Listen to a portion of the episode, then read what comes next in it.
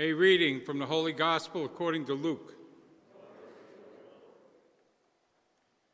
Jesus took Peter, John, and James and went up the mountain to pray. While he was praying, his face changed in appearance, and his clothing became dazzling white. And behold, two men were conversing with him, Moses and Elijah, who appeared in glory and spoke of his exodus, that he was going to accomplish in Jerusalem. Peter and his companions had been overcome by sleep, and becoming fully awake, they saw his glory and the two men standing with him. As they were about to part from him, Peter said to Jesus, Master, it is good that we are here. Let us make three tents one for you, one for Moses, and one for Elijah. But he did not know what he was saying. While he was still speaking, a cloud came and cast a shadow over them, and they became frightened when they entered the cloud. Then from the cloud came a voice that said, This is my chosen son, listen to him. After the voice had spoken, Jesus was found alone. They fell silent and did not at the, that time tell anyone what they had seen. The Gospel of the Lord.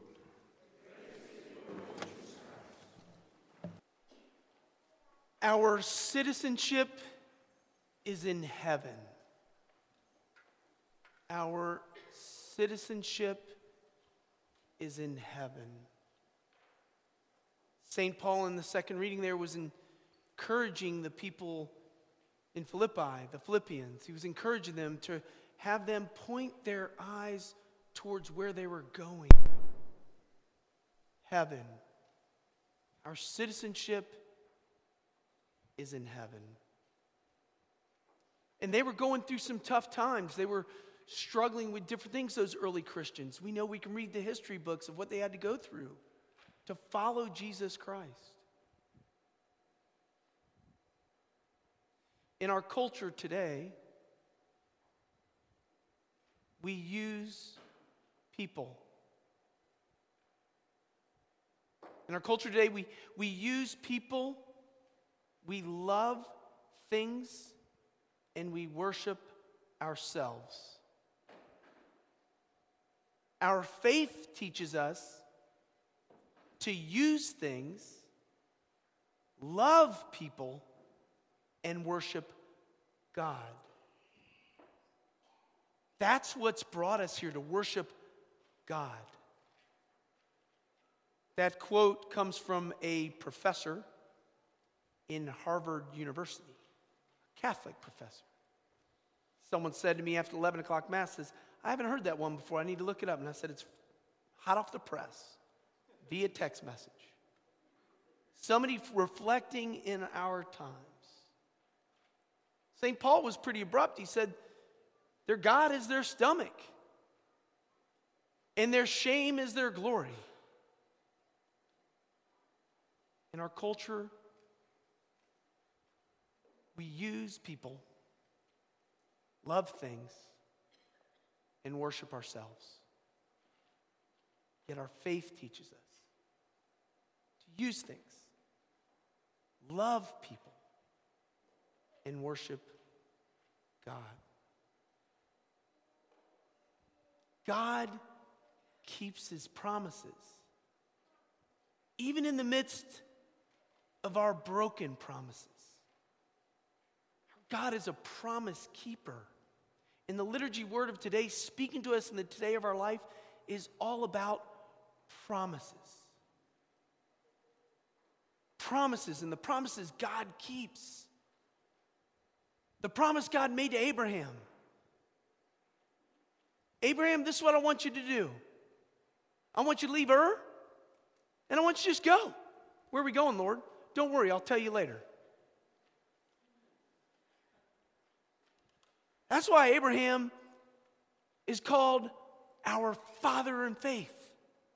He stepped out in faith. If you want to learn about the stars, Father Mike is much brighter than me, very smart, reads a lot. He gave an awesome homily. It's on live stream. You can see it recorded.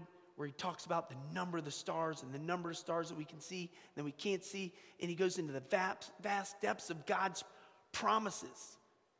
That later, when Abraham takes his son Isaac to offer him as a sacrifice, and God didn't ask him to do that to his son, but God was willing to offer his only begotten son, not to condemn the world, but to redeem it, to show the world that he loved us. And in that sacrifice, at the end, when he didn't offer his son, Abraham, he said, Let me tell you a little deeper. It's going to be more than all the sands on the shores, seashores. Father Mike goes a little into that to talk about God's promises. So we see in Abraham, God speaking to Abraham, meeting him in the day of his life, asking something of him, but making a promise. St. Paul turning those early Christians to the promise of God, even in the midst of difficulties, challenges. Our beloved Lord, why did he go up the mountain? Why was he transfigured? To show us where we're going, that our citizenship's in heaven, that it's through the cross to the resurrection. They didn't know his divinity was concealed in his humanity. Remember, he, he walked on water, he calmed the seas, and they're like, Who is this guy? He was like us and is like us in all things but sin. And yet, on that holy mountain, he was transfigured with Moses and Elijah at his side. Why? To prepare his apostles, his intimate three, who he would take forward with him, Peter, James, and John, into the Garden of Gethsemane to see him sweat blood, to prepare them for the scandal of the cross.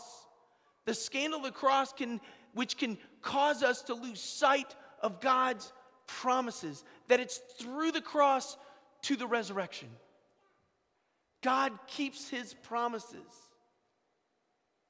Our world needs a Savior. Our world, more than ever, now needs a Savior.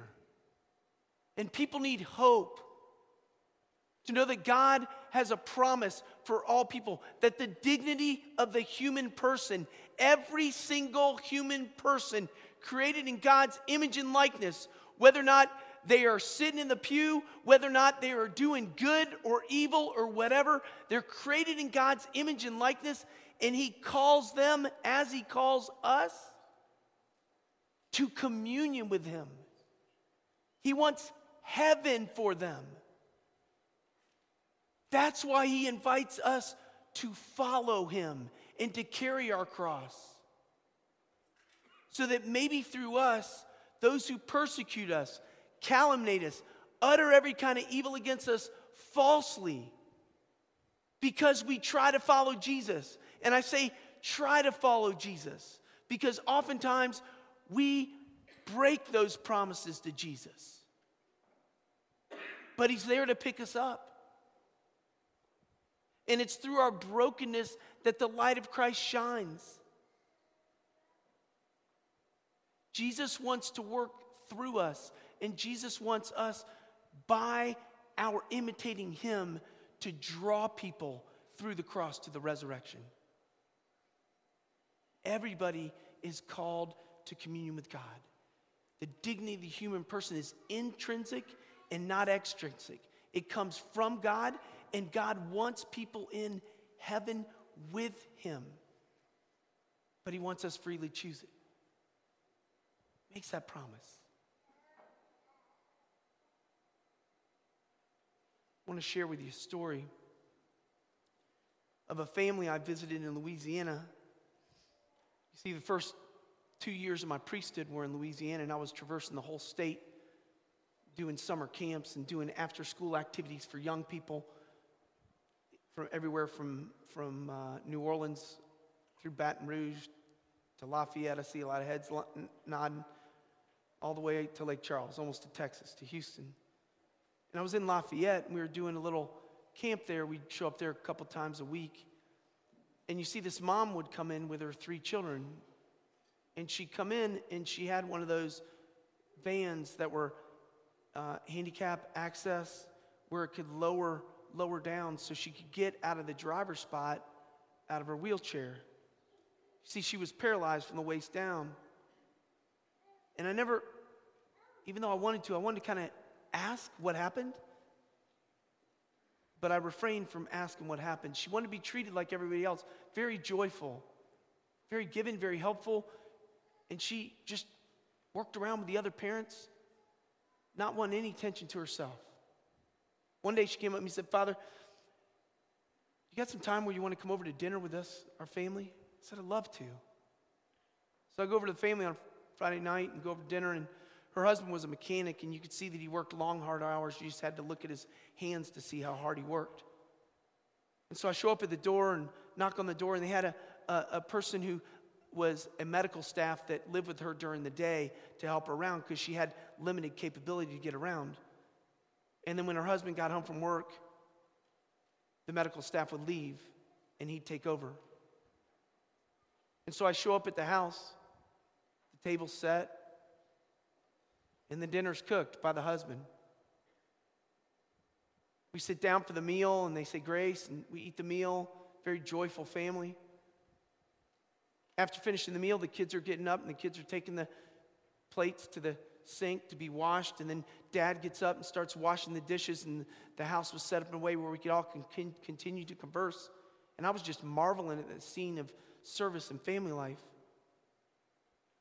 Then they finished cleaning the dishes, and parents looked at me and said, Hey, Father, you know, kind of close out the night with our family prayers. You want to do our fam- family prayers with us? And I'm sitting there I'm getting schooled. They're teaching me what a domestic church really is. I mean, they're like teaching me how to fix up my domestic church, which is my heart. Y'all know what I'm talking about. You know, when you get on an airplane and they say put the oxygen on, your, on yourself first before your children. And so it's our domestic heart where we've got to look at those, those promises. So I'm looking at promises of family life just unfold before me. So we sit down and we they pray and they do their standard prayers, and they kind of go around the horn, and it's just prayers of thanksgiving, of gratitude for their day. The parents leading the way with that. When they finish, dad gets the children up, and his wife stays there, and he helps all the kids, puts all the kids to bed. Then he comes back, and we sit down. I'm just like blown away. I said, Tell me your vocation story. Tell me your calling, how, how y'all got married. A few tears start to well up in her eyes. And she looks at me and she says, Well, you know, Father, we were, we were six months out from our marriage. And I got in a car wreck. And I was paralyzed from the waist down. She looked over at her husband. Tears even welled up a little more, started streaming down her face. I said, Father, it was amazing. My dad carried me down the aisle, and he carried me out. 16 years of marriage, Father. 16 years.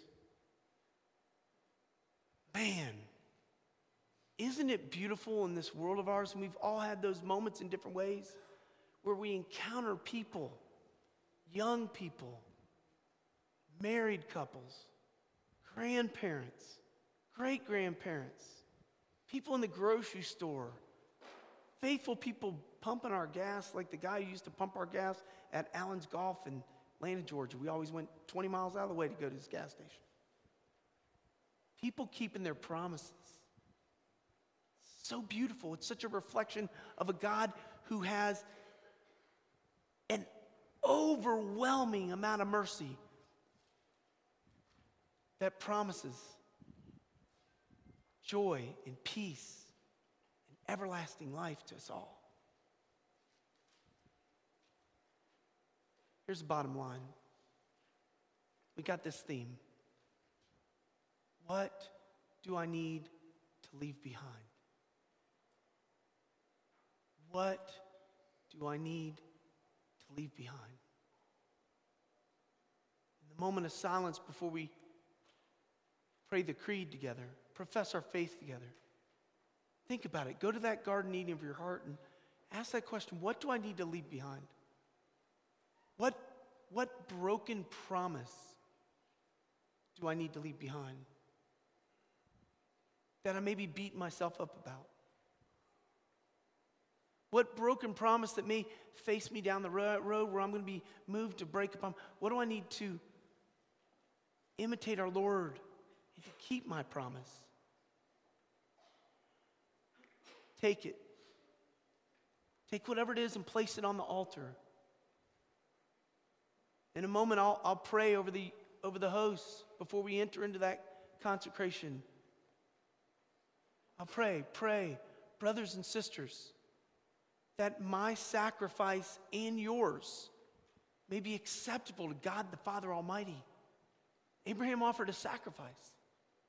Put the burnt offering up there, burn it, let it go, give it to God, and walk out there knowing that God's got a promise for you and all humanity. Because when I fin- finish that, you're going to say to me, May the Lord accept the sacrifice at your hands for the praise and glory, for the worship of our God, for the praise and glory of God, for our good and the good of the whole church. People in the world right now who need our prayers.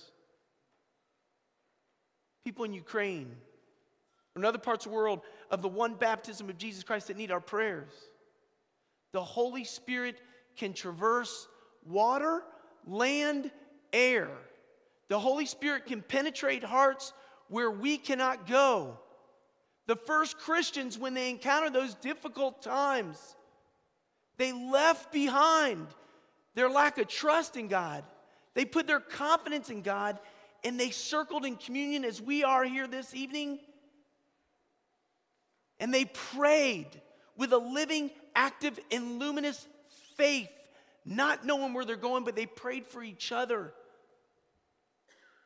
And in the midst of those prayers, God kept his promises. His promise, when you read the Beatitudes, it's not all in this earth. Blessed are those who mourn, for they shall be comforted because he'll keep his promise. Blessed are the merciful, for they shall obtain mercy and enter the promised land. Brothers and sisters of Christ, what do I need to leave behind tonight? To cling with trust to God's promises and to go out and fulfill the good resolutions and the promises I make to God in return. What do I need to leave behind?